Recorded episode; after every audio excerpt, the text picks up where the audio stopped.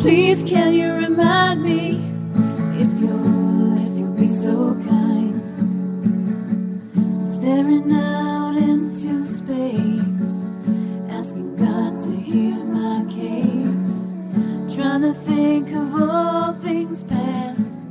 How long will my memory last? The Purple Angel, the Purple Angel.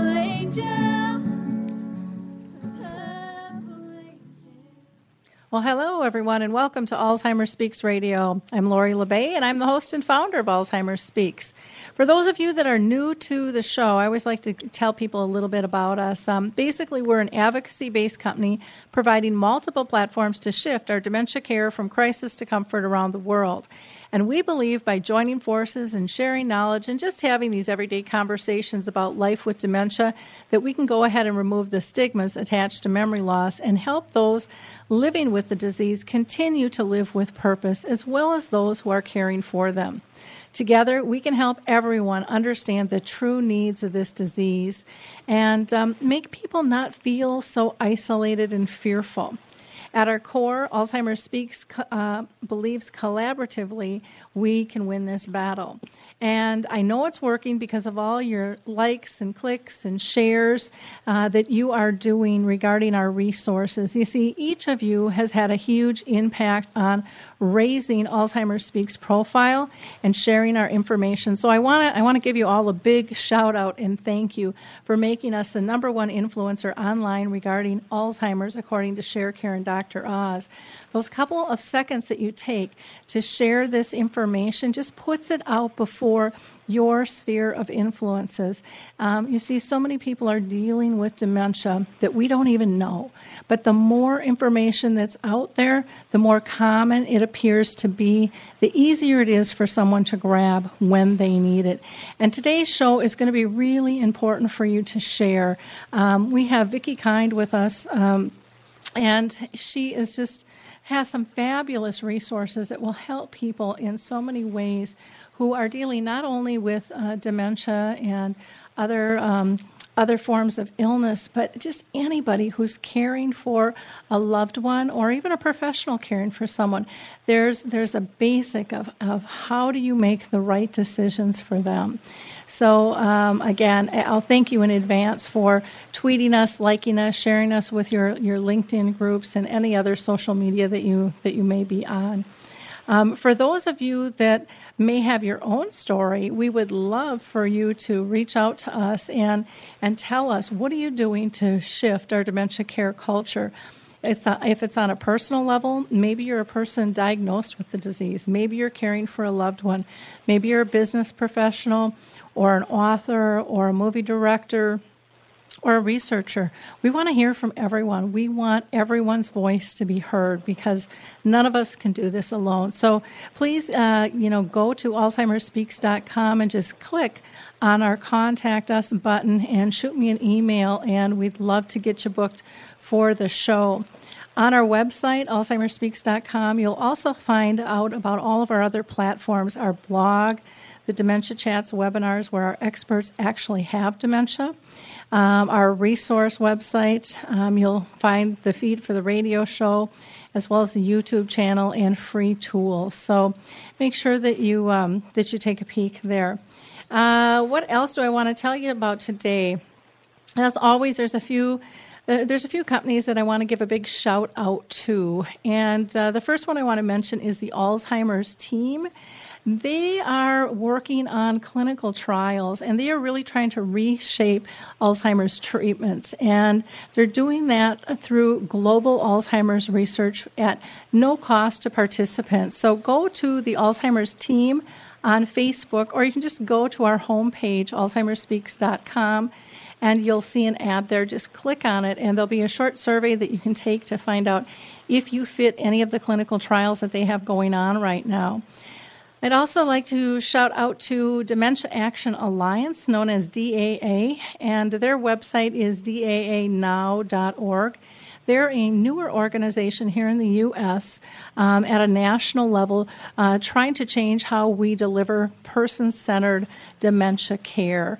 And it's just a wonderful organization. You'll find great tools and resources. We're in the process of just putting together the information from the national survey that we just got back. We did two. One was completed by people living with the disease. Another was by Care Partners, which I think will give you some fascinating facts. The Purple Angel Project, if you're not familiar with that, that's a new global symbol for dementia. And I firmly believe everybody should be part of this program. We want this symbol to be as well known as the pink ribbon is for breast cancer, and there's absolutely no reason that it can't be done. Let me see. I think that's all I'm going to give a shout-out to right now. And let me go ahead and tell you a little bit about Vicki. Vicki Kind is a clinical bioethicist, and she's a professional speaker and hospice volunteer. She's been with us on the show before, and she is known as the people's bioethicist because of her rare individual ability to bridge the two worlds, that of healthcare professionals and families struggling to make the right decision. She is an honorary board member of the Well Spouse Association, and she's been a caregiver for many years and for 6 of her own family members. So Vicki totally gets the difficulty in making decisions for someone else and, you know, what's truly in their best interest. So welcome, Vicki. How are you today? I am wonderful, and I am so happy and grateful to be here with you. Yeah, because I totally do get it. This is hard, but people like you, Lori, you are making it easier, so thank you. Well, I think together we're all making it a little bit easier. You know, I was a caregiver for my mom for 30 years. My dad was the primary, but then when he got sick, I really had to step up to the plate, and boy, you just you think you're making the right decisions for somebody, but you're not always, because sometimes that inner side kind of squawks out and says, what about me? I have a life too, and this would make my life easier if you would just do this. And we all try to pretend like those conversations don't happen in our head and our heart, but they do, and they need to be addressed. And that's one of the things that I love about your Caregiver's Path to Compassionate Decision Making. You've got this great resource workbook and conversational guide, plus it has a visual toolkit that is just a fantastic way for individuals and families to kind of have this conversation. Now, my understanding is that this workbook is a supplement to your original book, but maybe not. Is that correct on that? And if so, you want to tell people about your book as well? Right. So the workbook is partially a supplement, kind of it's a yes and no answer.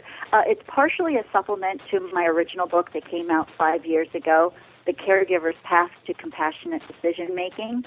But it also has all sorts of new tools that I've developed. A few of the chapters are definitely things that I wish I had thought of and had included in the first book. You know, I think every author has that moment when they're like, oh, I wish I'd said that. I wish I'd added that. And I decided not to rewrite or put in other addendums in my original book because people truly love that book just the way it is. And a lot of caregivers will say to me, it feels like you're holding my hand and helping me make the right decisions. They feel so supported by it. And, you know, that's one of my missions is to help caregivers be more empowered instead of feeling so helpless and hopeless. You know, we can be stronger together. So a few parts of the new resource workbook really are things that I wish I would have put over in the original book. But the other pieces of this new workbook are things that I've been creating the past 5 years, because every time I speak with families or speak at conferences or talk to healthcare professionals, new ways and new approaches come into my head, new ways of getting through to people so that they can understand their choices and make better choices. So one of the reasons that I also wrote this workbook is because a lot of professionals kept saying to me, you know, I'm using what you told me in your book. I'm using your language. I'm using your approach. And I thought, that's wonderful. And a lot of times other professionals would say, I want to use your language and I want to use your approach, but, you know, I only heard it at the conference, and I wish there was like a little guide, like exactly how to say things. And that's one of my specialties. One of the things I do best is knowing how to say things so regular people can understand it. I don't speak fancy medical language. I don't speak fancy at all, as you can tell. I speak so people can hear it. And so I started creating all these separate little tools, and they started working. And I'm like, wait, I could put all of these into a workbook. And this workbook is actually designed, it's an 8x11, it's full-size pieces of paper. It's collated on the side, and it's designed to be photocopied and shared. The pictures, the diagrams, the tools are supposed to be photocopied and given to other family members, other clients you're working with. Support groups can use them. Copy the articles. Share everything. I want this information being used because this is an action workbook. It really helps you take the necessary actions that are challenging.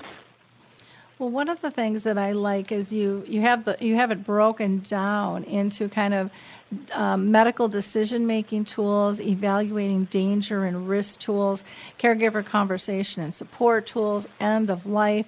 I mean, you have really the heavy topics easily accessible, so you can just dive into what you need if you don't have time to review the whole book. And I think that is so helpful because when you're giving care to someone, you know, typically we're in crisis half the time if we want to admit it or not. And, time is really limited. So the way that you've structured it is really, I think, a very, very useful and helpful way to point families in the correct moment and process for them. Can you tell us about your visual conversation tools and how that helps professionals who might be using your book as well? Yeah, so I am not a very visual person. I'm much more of an auditory person. And so for me, talking and listening, this is my normal way of communication. But what I've been learning is a lot of people actually are much more visual. In fact, the statistics say that 65% of people are visual learners, 30% are auditory, and 5% are kinesthetic, like they need to actually do the thing to figure out how to use the tool. And this has become very obvious to me because I work with a lot of amazing professionals, both inside the hospital setting and outside with working with the community. And these professionals are talking to the patients and the families, and then they're talking and they're talking and they're talking, and nothing is getting in. You know, these are great professionals who are saying all the right things, but it's not getting into the head and heart of the families and patients. And I ran into a study. This is a medical study that was done where they asked patients, as patients were walking out the door of the doctor's office, right? They're walking down the hall, and all of a sudden they're asked, what did the doctor tell you? The researchers found out that 40 to 80% of what the doctor just said falls out of the person's brain. The patient literally can't remember 40 to 80% of the doctor's wisdom and advice and instructions literally right outside the door. And that what they did remember, because they said, well, what do you remember to these patients? What they remembered, half of it was wrong. And I can believe that because, again, everyone is in such overload and, you know, you take bits and pieces, and it's kind of like, playing telephone when you were a kid, you know, putting the can to your ear and seeing what comes back, what you started with, because, it's just hard to maintain and put things in compartments where they're safe and sound. And so much of the information that we get from the doctor is verbal. And it's not in writing. And I think, you know, for me, that's something I would like to see changed as well, that they really are documenting some of these comments and recommendations that they have for people, because it always isn't as simple as you think it is. And it sounds good and it sounds fine when you're sitting there and you're like, okay. And then you get home and go, what the heck?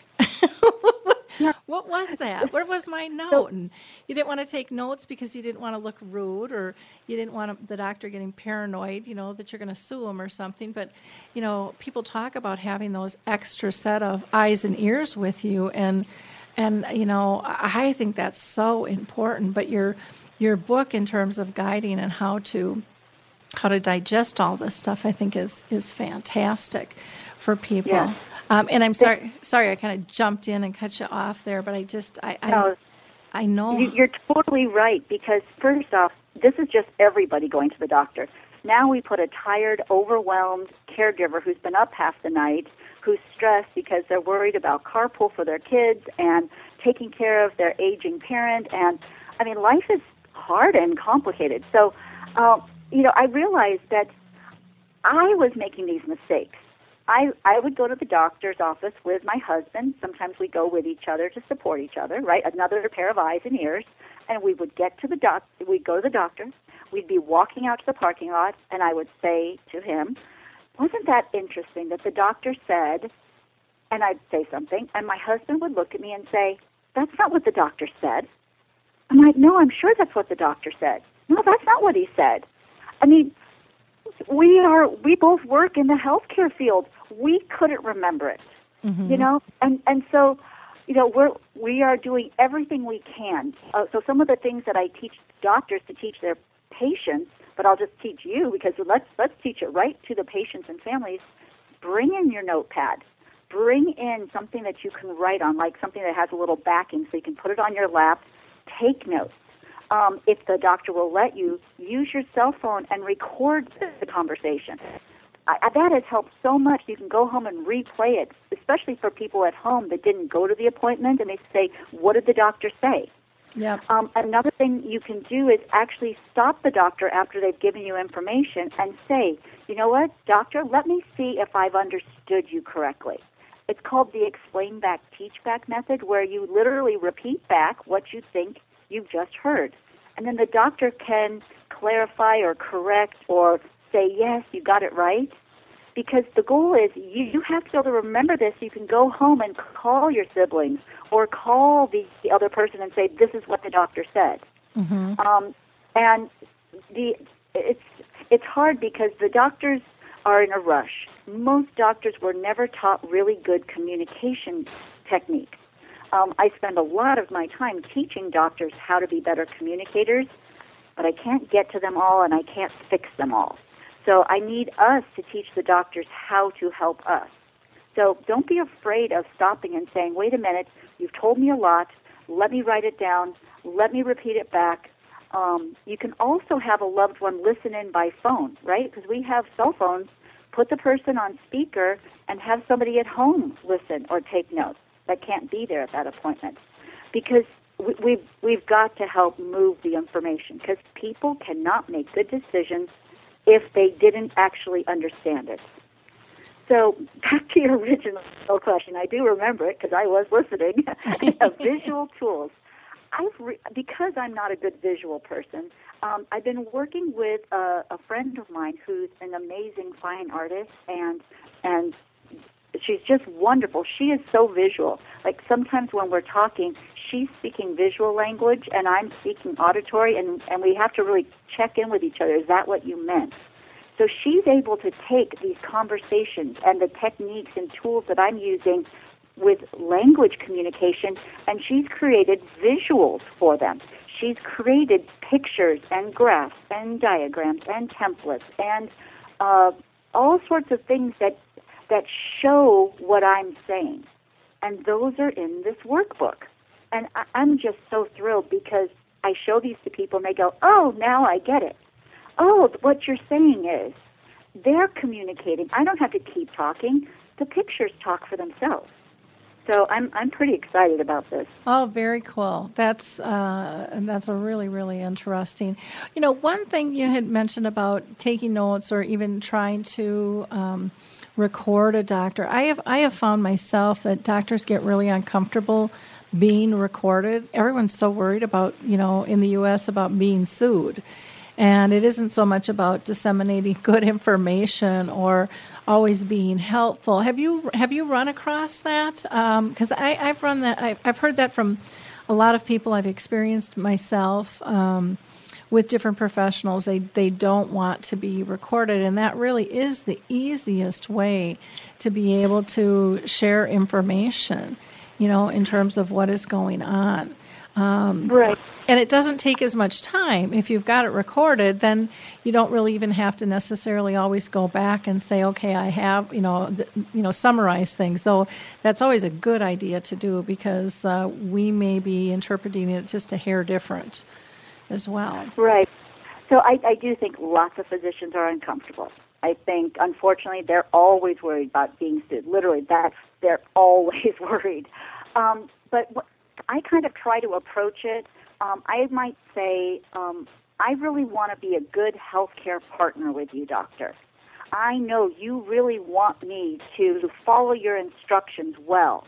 And one of the things that could help me, doctor, is if I could record the instructions so I can refer back to it at home, because I might forget something and then I have to come back and we have to have this conversation again. So number one is that we're partners in this, right? It's not, I don't trust you, I don't like you, doctor, you know how healthcare is, like that's the stuff that might be running through my brain, but I'm not going to say that out loud. It's, you know, doctor, I want to be a good healthcare partner, and I know that sometimes I forget the doctor's instructions, so could I record it? This is just for my use. It's just for me to go home. Like an example that I will say to a doctor is, my physical therapist, I injured my neck, and the physical therapist gave me some exercises to do. But I don't know about other people. You get home and you're like, how many was I supposed to do? Was I supposed to turn my head that far or this far? Well, what did she say? Mm-hmm. And so now my husband will go with me, and he'll literally film her showing me the instructions and adjusting things for me, and then we'll go home and some of it I'll remember because now I'm really paying attention. It's actually thinking about taking in the information more carefully makes you pay attention, but we'll go back and refer to it. Now, my husband actually had some exercises for his back from like 3 years ago on his phone, and his back has been much better, and then recently it started flaring up. He went, instead of going to the doctor, he pulled out the little video on his phone and looked at the instructions and started his exercises again. I mean, I would tell the doctor something like that this is so I'm less of a bother to you, yep. You know, so I don't have to keep calling and bothering you, because doctors are in a hurry, and anything that can give them more time and less time with you, they should be for it. So those are some of the ways I might approach it. Okay, well, that's good to know. The other thing I think that ends up being kind of a bit of a problem is, you know, the time, the actual physical time that doctors have to spend with us nowadays has really changed. I mean, before you would go in and they would talk to you and tell, you know, all your questions were answered, and now their schedules are so tight, you know, so that they get paid by their insurance companies. It makes it a little bit more difficult. Do you see anywhere where, in terms of a process for communicating with a doctor, like for me, when I was in the thick of it with my mom and dad, I would actually email them questions and information ahead of time. And I wouldn't email them to the doctor, I'd email it to the nurse, so the nurse would then make sure it got in front of the doctor and highlighted it. But there was kind of a certain technique that we used in terms of bulleting and not doing, you know, 12 pages of narratives for them to be able to go through for the high points. Do you encourage people to do things like that as well? Yeah, I mean, we can't make the doctor behave, even though sometimes I'd like to, but we can do better on our side of the communication. So definitely, if you want to send the doctor something, like say you found an article about your disease and you wanted him to be able to talk to you about it or read it before the appointment, because this is very important to you, Don't walk in and hand it to him and think he's going to have time to read it right now. Send it a couple weeks in advance. Send him things so he has time to be prepared for your appointment. Don't send him 20 articles. You know, you got to pick and choose now. Pick the very best thing. I would definitely make a list of my questions, but you know, most seniors will walk in with 10 complaints. My wrist hurts, my knee hurts, my stomach hurts, because we get more health issues as we age. You've got to prioritize. So figure out, of all these things I've written down that I'd like the doctor to address, which are the top 2 or 3, and circle those or put them at the top of the list, because the doctor's not going to get through the whole list, but you don't want to walk out of there saying, the most important thing I came here for, he never talked to me about. Yep. So you want to prioritize your list and bring 2 copies of the list, one for you to hold so you can stay on track, and one to hand to the doctor, or you can send it in advance. But don't be surprised if it got lost. I would still bring 2 copies with me. I would also think about it. You have to kind of think like a doctor. They want to know what symptoms are you seeing? What's changed? What's different? Like one thing because a lot of times people with some kind of dementia, they'll go to the doctor and they'll look pretty good. And the doctor will be like, I don't think she has dementia. She doesn't look that bad. Like, I don't think my dad's doctor ever knew he had dementia, because he could smile, he could tell a joke. He couldn't think, right? He couldn't protect himself, but he could do all sorts of charming things. He looked good. So, yep.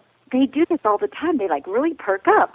So make a list of the behaviors. So make a separate list and say, these are the strange behaviors I'm seeing at home. He's putting the phone in the closet. He's forgetting to do this, because somehow, if it's in writing, it means it's real. Mm-hmm. It's not true, but it's an illusion that if there's a list of things that the doctor can say, oh, I'm not in your home. I can see now what you're talking about. Here are specific examples versus just saying he's just not like himself. Yep. Yeah. What does that mean? You know, so give them some data, give them very concise lists. It should not be more than, you know, I printed in big font, very few items. Just don't make it harder for them. And say thank you. If you really want a doctor to spend more time with you, be grateful, be appreciative, say thank you, because I will tell you our doctors are drowning. Mm-hmm. They are like, if you think you're a tired caregiver, they are drowning because nobody's helping them. The system is making it harder and harder. They are quitting. They are committing suicide in rapid numbers. We've really got to be grateful. And I know it's hard because a lot of times we're mad. Why aren't these doctors doing it the way they used to? We are lucky that any doctor is still practicing. Mm-hmm. So as much as we expect a lot of them, be thankful too, and because the good ones we've got to thank so they'll keep going. Yeah, I agree. I totally agree.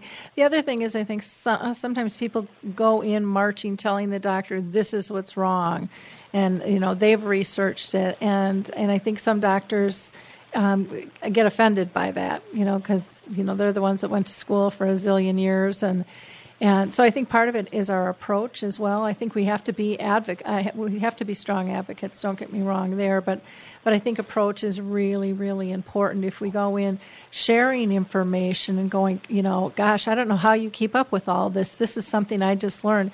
Maybe this would be helpful not only for my parent in our situation, but for others you're dealing with. I think that goes a long ways as well in terms of just how we approach. The other thing that I found too, and maybe there's time for this or not, but I thought it was also important to let them know what they're still able to do, because a lot of times those discussions are in front of the person, and if you go to the doctor and you're just nitpicking about what they can't to do anymore, that gets really old, and then we wonder why the people don't want to go to the doctor.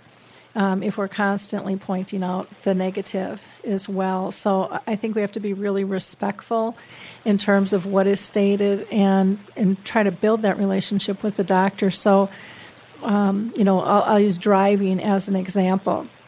A lot of times that's something families just can't address, or they can, but it just gets into fights. But if the doctor mentions it because of the notes that you gave them and takes the responsibility for addressing it versus pointing out, hey, your daughter said you shouldn't be driving anymore, it comes in a whole different light. But, well, you're laughing, but you know that happens all the time. No, I'm laughing because it happens. Yeah, yeah. It's like I could just see the doctor walking in there saying, and most of them are actually getting to be better communicators, mm-hmm. but some of them still don't quite see it. Yep. You know, because the sending a note beforehand about all the stuff that's going on, so you don't have to report it, the doctor can just ask the right questions, is such an important thing. Because now you're not ratting out or telling on your loved one, you're just informing the doctor, and then the doctor can take that and ask appropriate questions. Yep. And I was going to say, and it doesn't hurt to add in your note to the doctor, please don't say, I'm the one calling this out, because they can't remember all family dynamics either, so give them that little tip as well, and you have a little better chance of it not happening. No guarantees. Yeah. Unfortunately, I think in life we should be more explicit with our language. Mm-hmm. We shouldn't assume that people understand all the nuances. I think we should just say what we need to say, including, don't tell my mom I wrote you this note. Yep. But I think these are things you should know that are happening at home. Mm-hmm. I love the idea of talking about what they're able to do. That reminds me of a friend's new. It's like a card game, but it's like it's a little card game where you evaluate activities of daily living, and it's a conversation tool. It's called thecardsivebeendealt.com, and they basically they do both things. They address what you can't do, but you're also creating a pile of all the things you can do. And that's really reassuring that, see, you're still able to do a lot. So you can't do these. Let's see what we can do about those. But look at all the things you can do. You know, there's that lovely balance. Mm-hmm. One thing I just wanted to mention, because you were really right about not telling the doctor what you think is wrong. Here's how doctors' brains work. They're used to looking at symptoms, like what is going on. What are the symptoms? The pain, the throwing up, the whatever it is, and then they put those symptoms together, and then they come to the conclusion. If you come to the conclusion, sometimes you can actually distract them and send them off in the wrong direction. Even though that shouldn't happen, you can, by you coming to the conclusion before they have a chance to think, you may be sending them in the wrong medical direction. So report the symptoms you're seeing. I'm noticing that he's limping on the left side. I'm noticing that he can't seem to hear in noisy environments. Talk about the functions and the symptoms and let the doctor pull it together into a conclusion. Because you and I might jump to the conclusion that this is the normal thing that most people have with these symptoms, but doctors know that there's 5 or 6 other things. Yep. And if we close the door for them, then they might close that door and forget to say, wait a minute, but there are those other things, mm-hmm. right? It's just like quickly being diagnosed with Alzheimer's when it could be vascular dementia, frontotemporal, Parkinson's dementia. We need them to be open to looking at what is this based on what I've told you. So I hope that helps, because I know that I've actually gotten a doctor to go the wrong direction for my own health, mm-hmm. and I was a fool to do it, because I thought I knew what I was doing, yep. and I totally got the wrong treatment for my back for a short period of time because I told them the answer and I was wrong. I'm not a doctor. Yep. Yeah, so. And it's really easy for us to do that because we want answers so bad. But mm-hmm. we don't always have the skill set or the knowledge base to go through everything. And the answer looks right, But looks can be deceiving, as we all know. Let's talk a little bit about evaluating danger, that section of the workbook, because that's a really unique topic for caregivers to discuss. So can you tell us more about your danger formula and the worksheet that the care partners can use? Yeah, thank you. I think most people love the danger section of my book the most. I think it's the number one reason most professionals buy my book, because it is so unique and so practical and helpful. The other sections people love, but this is the one that really stands out. And it's actually the most popular talk I'm being asked to do at conferences, because, again, how do we know when to step in? Should we step in? How much to step in? How do we step in? You know, because a lot of times we see a son who says, I think I need to move my dad. You know, he's not safe at home. And they'll march in, you know, because, you know, adult children, we want to get stuff done. We have agendas. We're trying to do the right thing, but we're in a hurry. And we go in there and we say, Dad, you should move. And what? That comes out of nowhere, right? Yep. And have to stop and say, first off, is Dad able to make his own choice about his life? Can Dad live in this more dangerous, you know, he's not steady on his feet?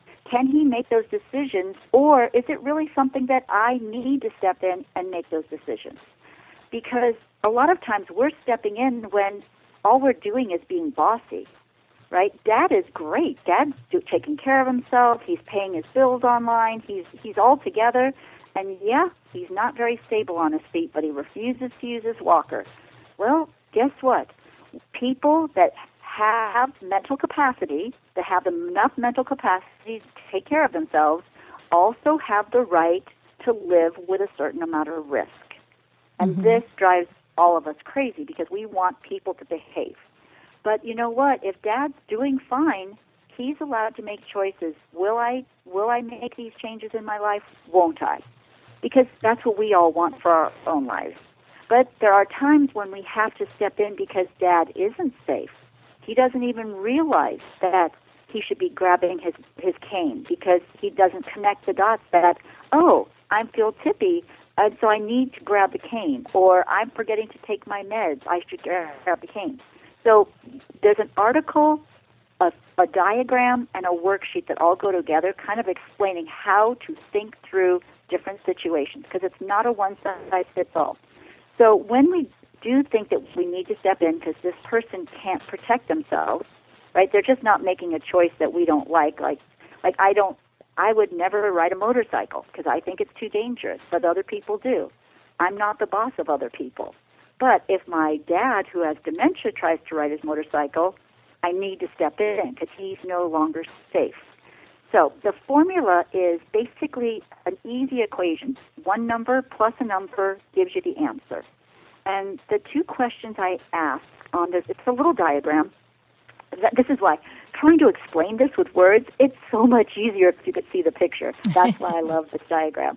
But basically, we score it from 0 to 10. And the first question is, how serious or how dangerous is this thing we're talking about, right? So Dad wants to ride his motorcycle, and he has Alzheimer's, quite a bit of Alzheimer's. How dangerous is that? 0 to 10. What do you think? Probably at 12. 12, right? Okay. Well, we'll go with 10 because that's the highest number on the scale, but it is a 12, right? And then the other question we ask is, what's the chance of this action actually happening? Because sometimes we get worried about things that aren't really happening. I can do that. I can wind myself up and worry about stuff that isn't even a reality. Or, and some people, they don't even realize we need to worry about this sooner. So what is the chance of it happening? Well, it's already happening. He already took a tumble going out of the driveway. So 0 out of 10, is it happening? Yes, a 10. So basically, we would add 10 plus 10, which equals 20. And the highest score is 20, so 0 to 20. So the higher the score, the faster we need to step in. because this is really, really serious. We've got to step in. He is in danger today. So another person will say to me, Vicki, my mom won't take a shower, right? Because they're scared of the shower. They don't like the water on their body, all the different reasons that might happen. And so, of course, this lady I'm working with, she's panicking. Oh, she's not taking a shower because it's dignity and cleanliness and respect and but we have to look at it, how much danger, how much do we need to panic? So I would work with her. And again, it's a tool that you use with the person. The person can use it themselves, right? Any caregiver can use these tools by themselves. But as a professional sitting with this person, we're going to talk it through. From 0 to 10, how dangerous is not showering? And the person might say 3. I might think it's a 2, maybe it's a 4, but we kind of come to an agreement about the range, that it's kind of, okay, we'll agree on 3. What's the chance of it happening? Well, we know it's happening, so that's a 10 because it is happening. It's not something that could happen. 3 plus 10 is 13. A 13 out of 20 means we need to take care of it, but we don't need to panic and we don't have to rush. Right? So if I've got 2 issues, I've got the motorcycle issue and the bathing issue, now I know the more important thing to address sooner is the motorcycle, and eventually I can get to the bathing issue. Okay. It doesn't mean that I don't take care of the bathing issue. I just know how much panic and worry I need to put into it. Okay. This helps so much. That makes a lot of sense, and I love that question about is this, what's the likelihood of this going to happen? Because a lot of times we do worry about stuff that isn't going to happen. But, and it's like, well, I've already taken the keys to the car away. I've disconnected the battery, so yeah, the car is still sitting there. He's still maybe driving me crazy saying he wants to take it, but physically he can't. Right. Take it. And so I think that has to be really a calming way for a care partner to put things in perspective, because sometimes we just go into that it's driving me nuts route, and we make an issue when it really isn't an issue. It's a statement that we have to deal with, and we have to learn new ways to kind of play with it when it comes up, but we don't have to necessarily sell the car, right. And jump through that type of hoop, and it really takes out the what is truly a danger, and what isn't. And how dangerous? Yeah, because sometimes things could have been a danger. Because you can also reuse this tool, right? Because Mom used to wander in the house and turn on the stove. Yep. Well, that was dangerous. That was a high floor. We need to take care of it. Whether we have someone watching her or we take the knobs off the stove or whatever we do to solve it, right? Mm-hmm. But now she's so weak. She's on hospice. She's in bed. I don't need to keep worrying about turning on the stove because she can't even get out of bed. Yep. Right? So even something that could be really dangerous, that doesn't mean it's something I need to worry about. There's enough stuff for caregivers to worry about. I want them to focus on the crucial, important things. And the other reason I want them to do this formula is to validate that not only should they focus on those, they must.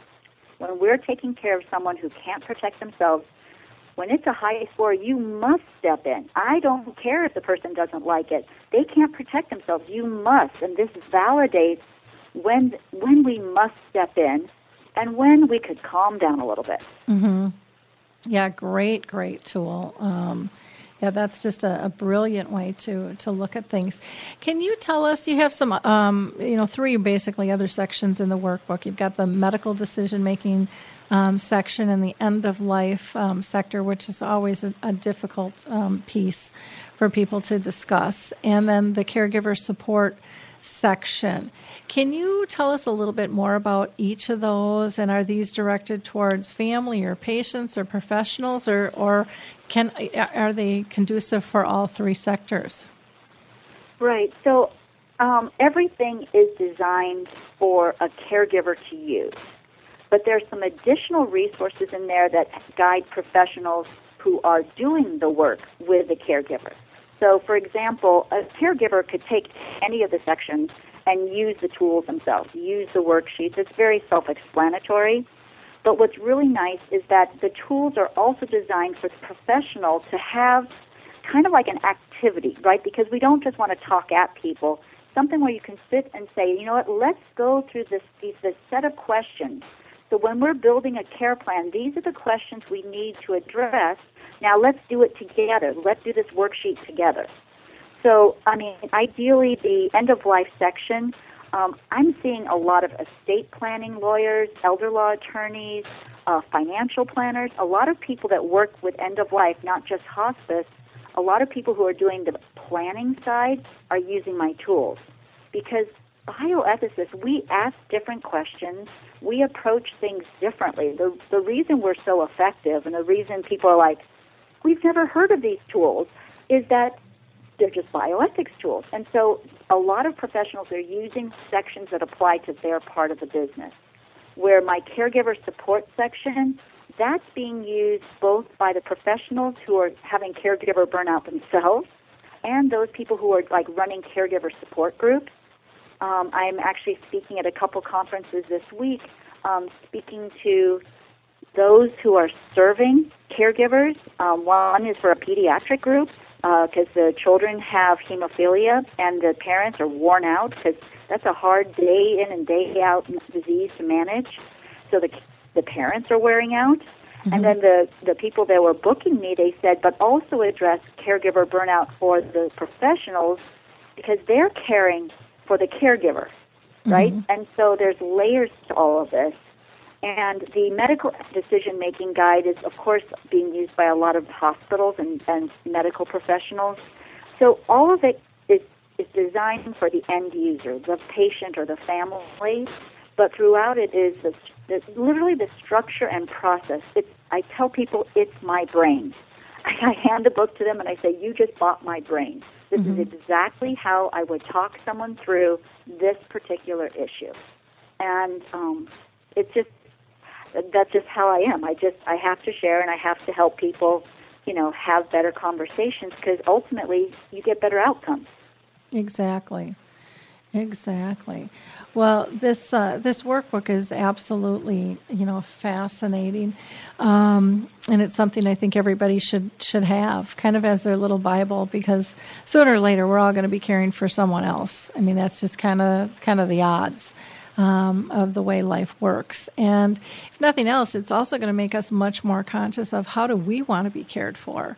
What are the questions we need to start talking about and addressing with family who might be caring for us, you know, later on down the road? I mean, we could get in a car accident tomorrow. I mean, you just don't know.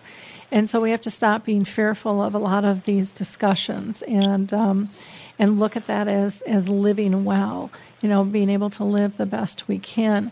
Now, in your end-of-the-life section, you have some worksheets like guidance for my decision maker and the quality of life template. Can you talk about these two forms, worksheets that you've included in your workbook? Yeah, so I've gotten one of the overall themes to the work I do, besides teaching people tools so they feel more supported and confident that they become good decision makers, but that every decision we're making, whether it's medical or how someone's going to live, you know, in that care community, we have to make sure that we're being very human, very caring, that this isn't just a body in a bed. This is a real person who has values, who is valued, that we have to bring, like, humanity into all of this care, whether it's for someone with a disability, someone who's dying, and we want that for ourselves, right? I had somebody who bought my first book and said, I'm going to use this with my mom, and then I'm going to give it to my daughter so she can use it with me when it's my time, right? Oh, nice. That's what you were saying. So I've been doing a lot of work because in bioethics we do a lot of end-of-life work, trying to figure out how to get people to communicate better about their end-of-life wishes. We have these forms, some states call them living wills, advanced directives, and basically they're usually little check boxes. Do you want CPR? Yes or no? Check the box. Feeding tubes? Yes or no? Check the box. And it really doesn't tell us much else. all we know is a couple certain medical treatments, and then we have to guess all the other things that you would or wouldn't want. And I realized that for me, right now, the question is, Vicki, would you want a feeding tube right now if you had to have one? Mm-hmm. Because if I check the box, yes or no, I've actually made that decision, right? Because now I'm sick, and the doctor's going to do what I've written down, hopefully. The thing is if I have esophageal cancer and I cannot swallow food anymore, but I could still come and do a speech, be on the phone with you, go to my niece's birthday party, and I have a feeding tube. Nobody wants a feeding tube. I don't get to eat birthday cake. And I know I'm disappointed, but I can still live a certain kind of life that brings me enough joy, that's defined by me. Right? It doesn't have to be what you would want. It's just what I would want. Mm-hmm. Then, okay, put the feeding tube in. But if I'm end-stage Alzheimer's, and the studies show that at the very end of Alzheimer's, we should not be putting in feeding tubes because the research shows it buys you 0 more days and 0 better days.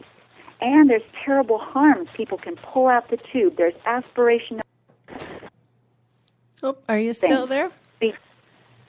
Oh, can you repeat that? You cut out a little bit. I'm not quite sure why. Sure. So with Alzheimer's and stage Alzheimer's, not only would I say absolutely no to a feeding tube, I'd say no because, first, it doesn't get me anything good. It doesn't give me more days of life. It doesn't get me better days of life. And it causes me all sorts of harms. I might pull the tubes out. I might have aspiration pneumonia where you choke on the food that's being put in there and then it goes up into your lungs. I mean, there's all sorts of dangers. The medical research has shown no feeding tubes at the end of Alzheimer's. But we put them in all the time because nobody is asking this question, to what end? What's the purpose of these treatments? Mm-hmm. So what I've done in my quality of life statement is I've actually listed some of the things that would tell you why you should put a tube in versus when you should not. When would I want CPR? What goal would it achieve, and when would it not? And there's 3.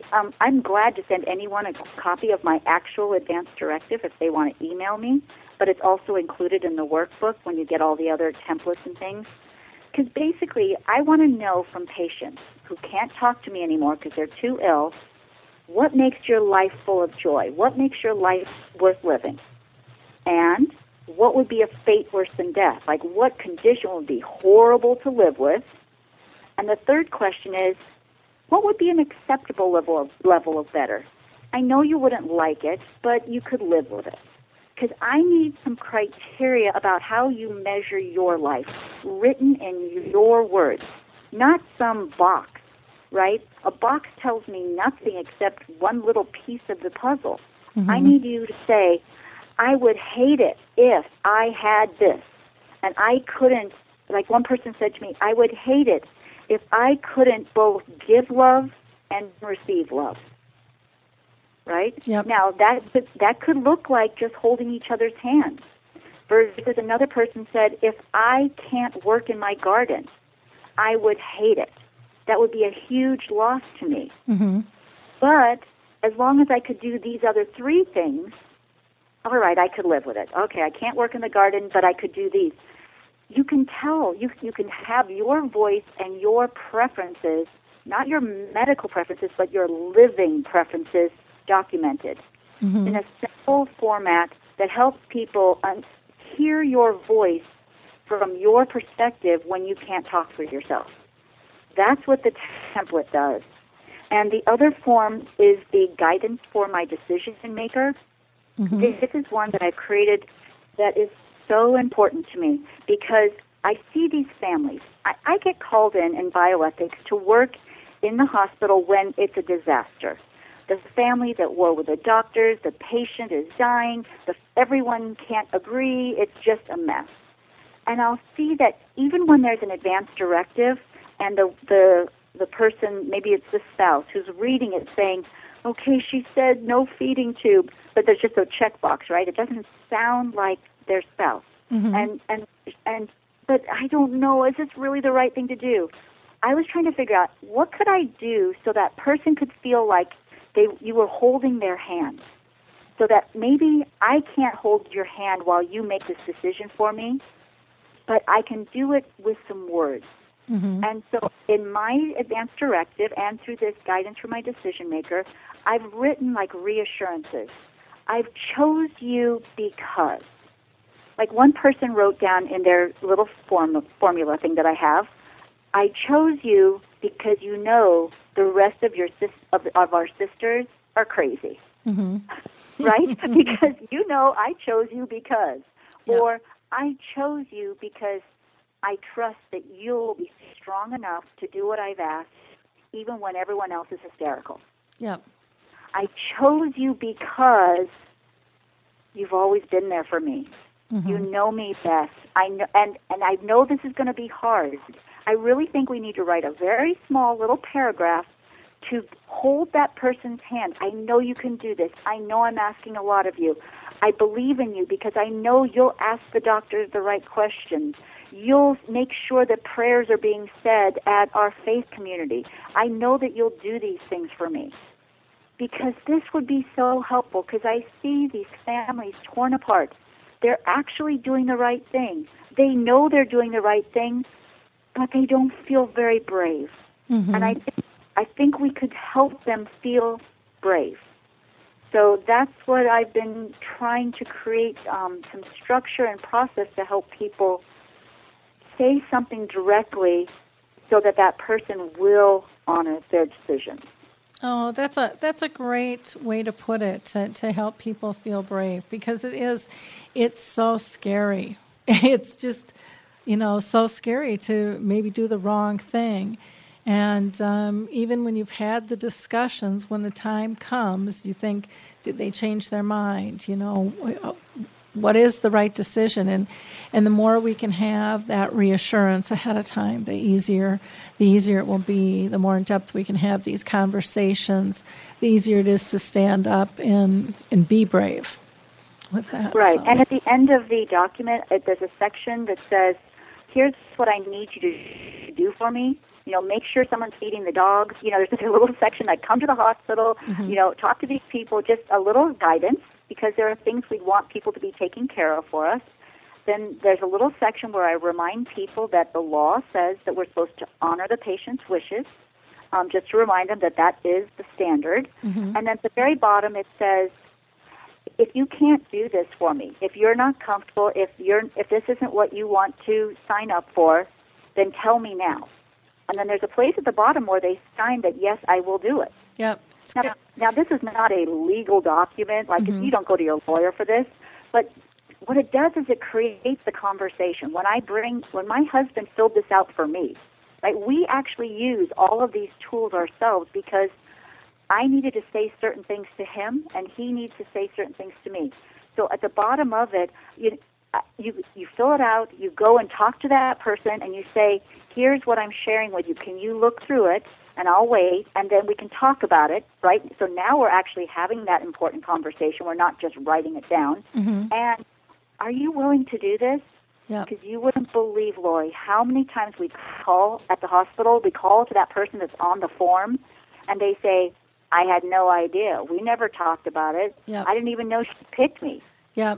Well, it's kind of like, when you take a plane ride and you're in the exit aisle and they're like, okay, we're going to ask you one more time. We know when you booked the seat, you said you were willing to help people get off the flight in case of an emergency. Are you willing to do that? And again, it's just good business to have these conversations and to be upfront, not to surprise somebody and all of a sudden they're not sure what the conversations were, even though you had them, but to let them know how important this is to you as well, that you've taken the time to have this conversation with people. It just is so much easier. I know my folks, when they went through, the attorney, and we're trying to figure out who's going to pull, my dad would refer to it as pulling the plug on them. They said, well, we're going to have Mark do it because we know he won't have a problem. You and Scott are going to be puddles, but Mark can do this, and it was just kind of personality style.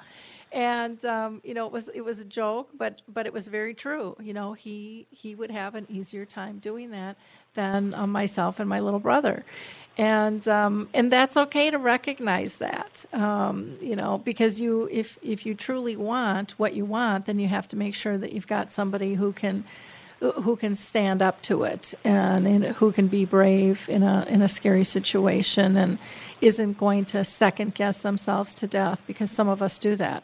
And, and that can be really destructive, and time is a lot of times of the essence in some of these decisions. So we've got to have that paperwork in order. We've got to have these conversations together.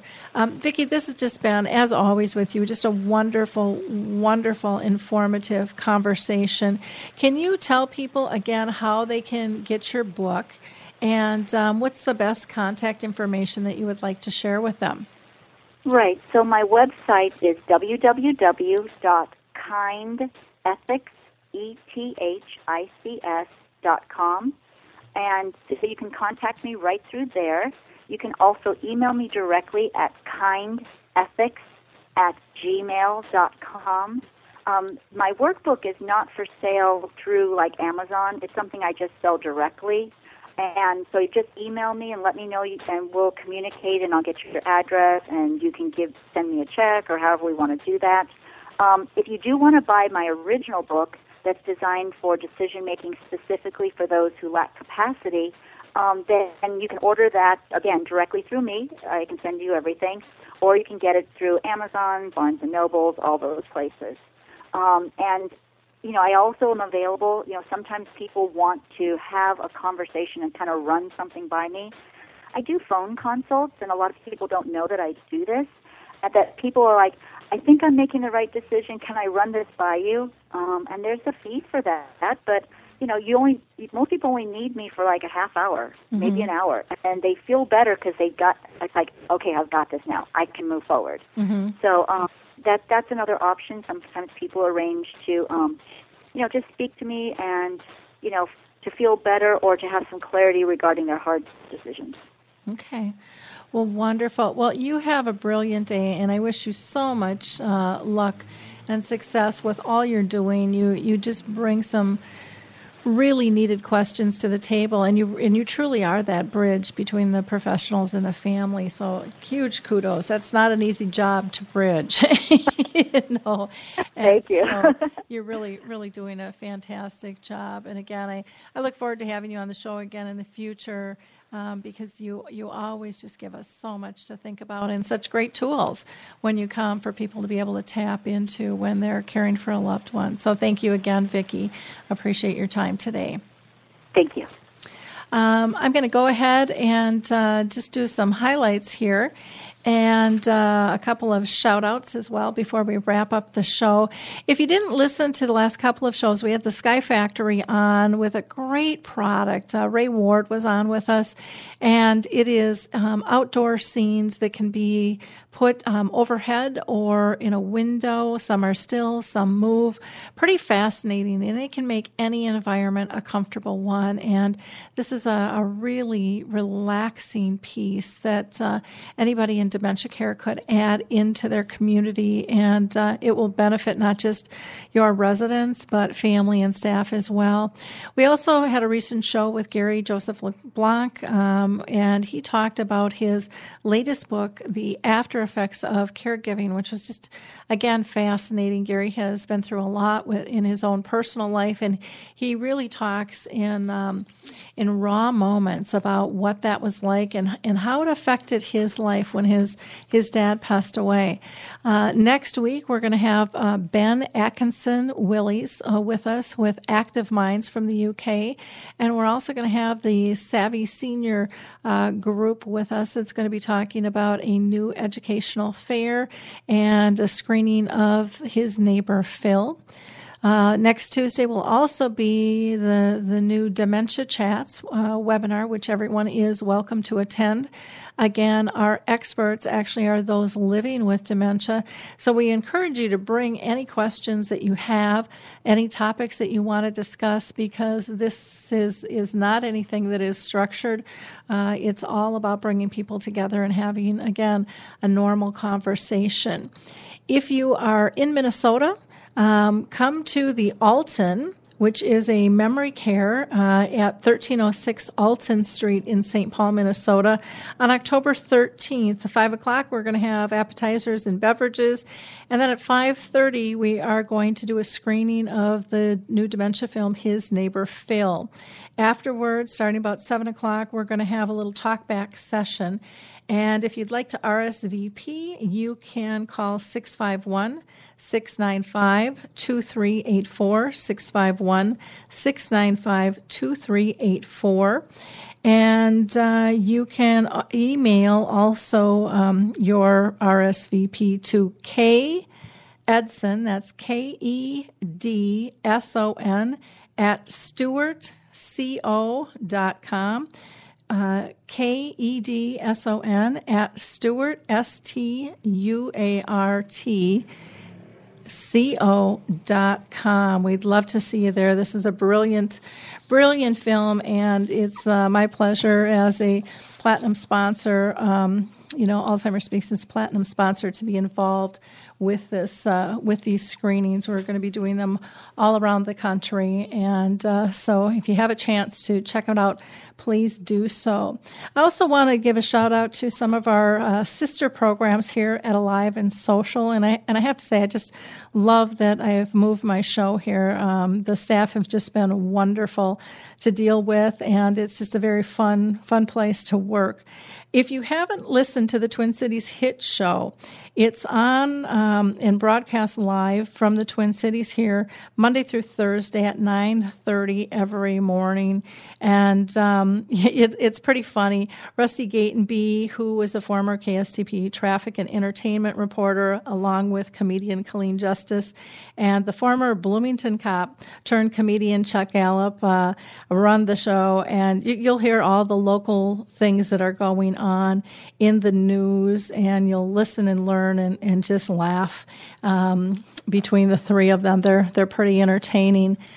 For those of you that are sports-minded, check out Apples to Apples. It's a sports show featuring a father and son team of Scott and Drew Applebaum, and you'll find out if father really knows best or not. And, you know, they banter back and forth on all kinds of things regarding sports. So check in with Apples to Apples.